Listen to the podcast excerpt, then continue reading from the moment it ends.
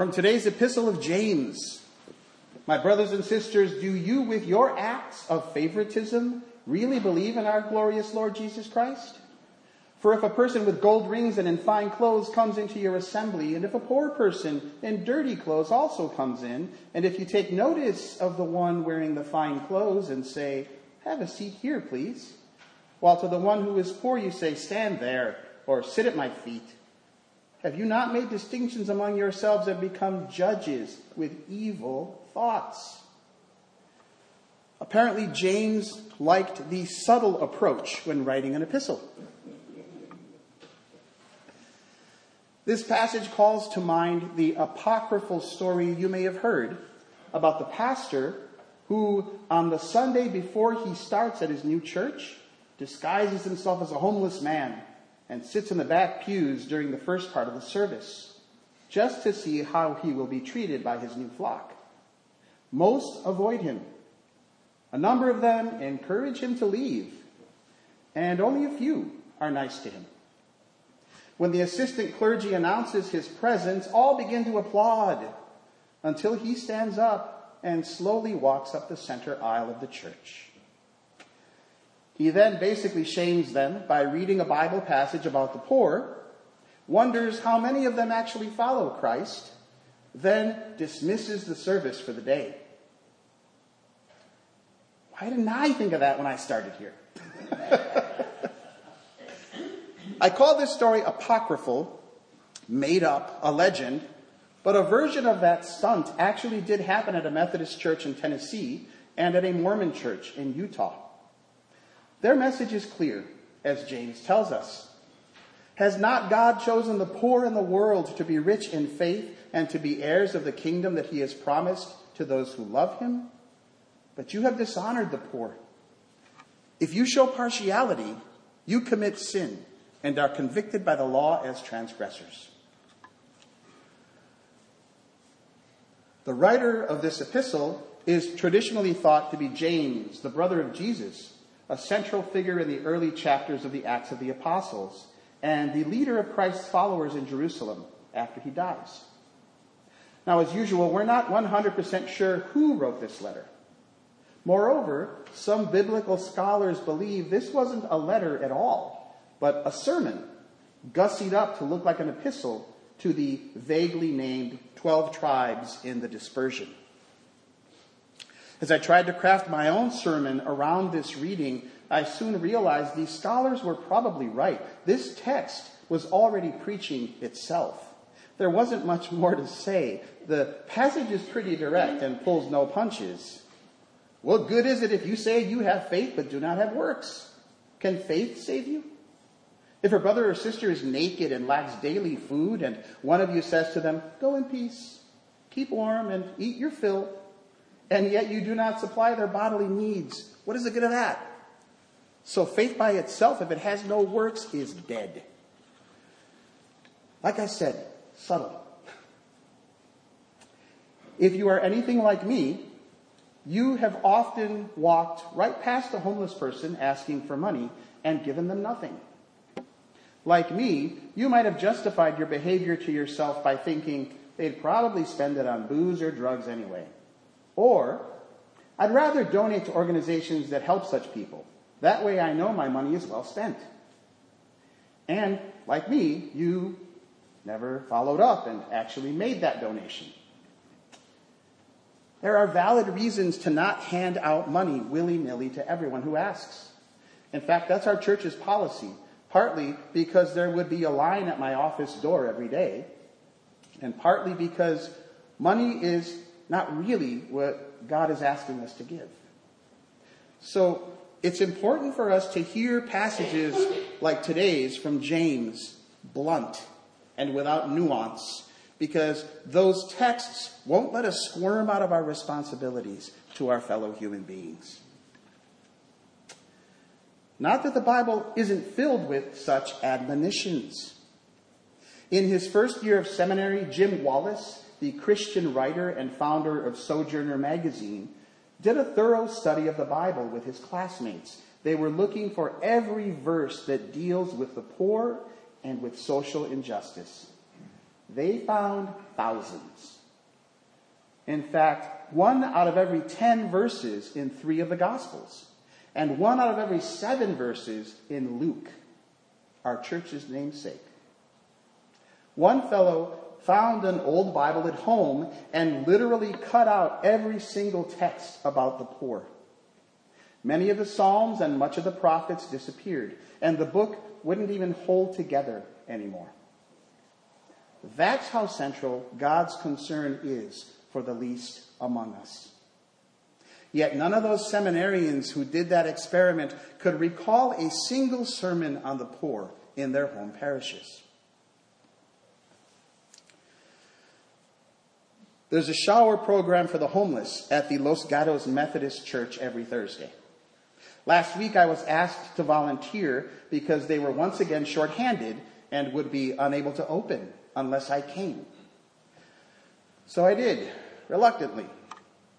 There actually wasn't much for me to do.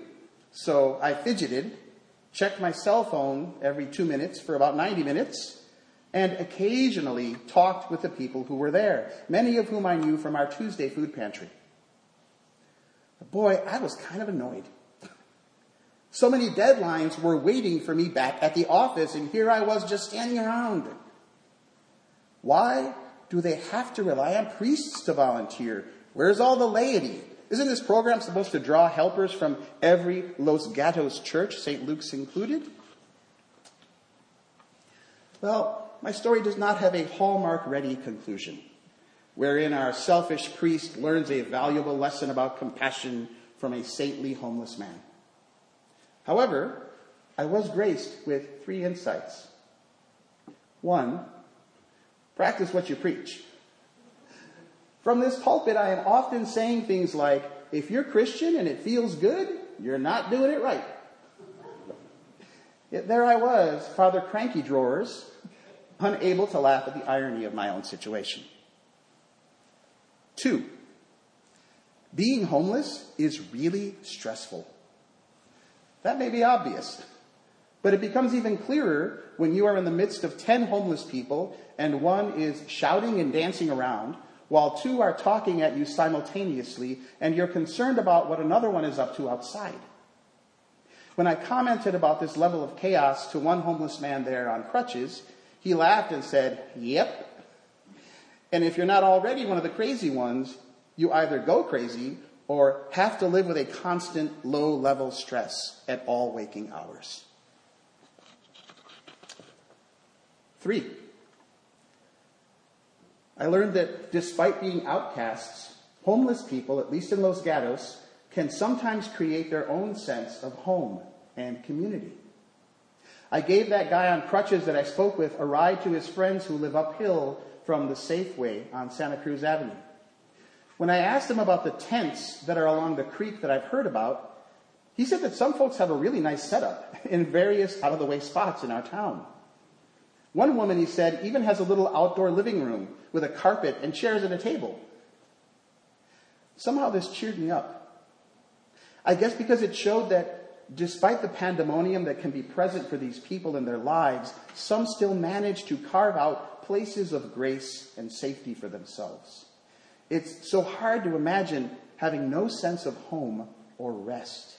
So this story of them making homes for themselves made it seem a little more bearable. And actually, uh, there's a fourth thing that I learned that day, and I keep forgetting and have to be reminded of, and that is that if you are kind and gracious and look someone in the eye, almost always they do the same to you. So I'm going to take a page from the Epistle of James and be blunt for a moment. What are you doing to help those less fortunate than you? Are you doing anything? What could you do? Can you start somewhere? Or can you do a little more than you're already doing? How are you being Christ's hands and feet in the world? And almost as importantly, when you do find yourself helping others, will you allow that experience to change you? Or will you hold it at arm's length? We are all beloved children of God. None of us are dogs who should be made to gather up the crumbs from under their master's table. Can you let that lesson truly sink into your heart? At our vestry retreat a few weeks ago, we heard a reading from a book called The Spirit of Love by William Law, an 18th century Church of England priest. Here is an excerpt. You have not the spirit of love till you have a will to all goodness at all times and on all occasions. You may indeed do many works of love and delight and delight in them especially at such times as they are not inconvenient to you or contradictory to your state or temper or occurrences in life. But the spirit of love is not in you till it is the spirit of your life, till you live freely, willingly, and universally according to it.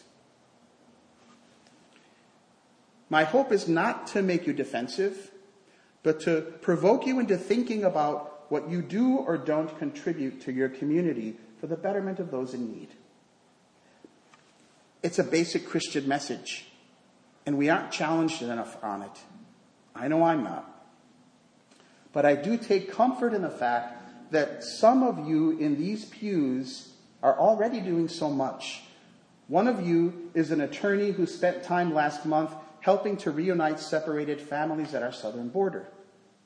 One of you advocates in the San Jose courts for those who cannot do so themselves and another helps people with their taxes every year who don't speak English. My prayer as your rector and supposed leader is that slowly but surely we as a parish become that spirit of love that Christ has called us to be. I leave you with a quote from John Wesley, one of the founders of Methodism, paraphrased by Jimmy Carter in a speech. I have one life and one chance to make it count for something. My faith demands that I do whatever I can, wherever I am, whenever I can, for as long as I can, with whatever I have, to try to make a difference. Finally, in the words of Swiss theologian Hans Urs von Balthasar, what you are is God's gift to you. What you become is your gift to God. May we all find the strength to become a gift that gives others love. Amen.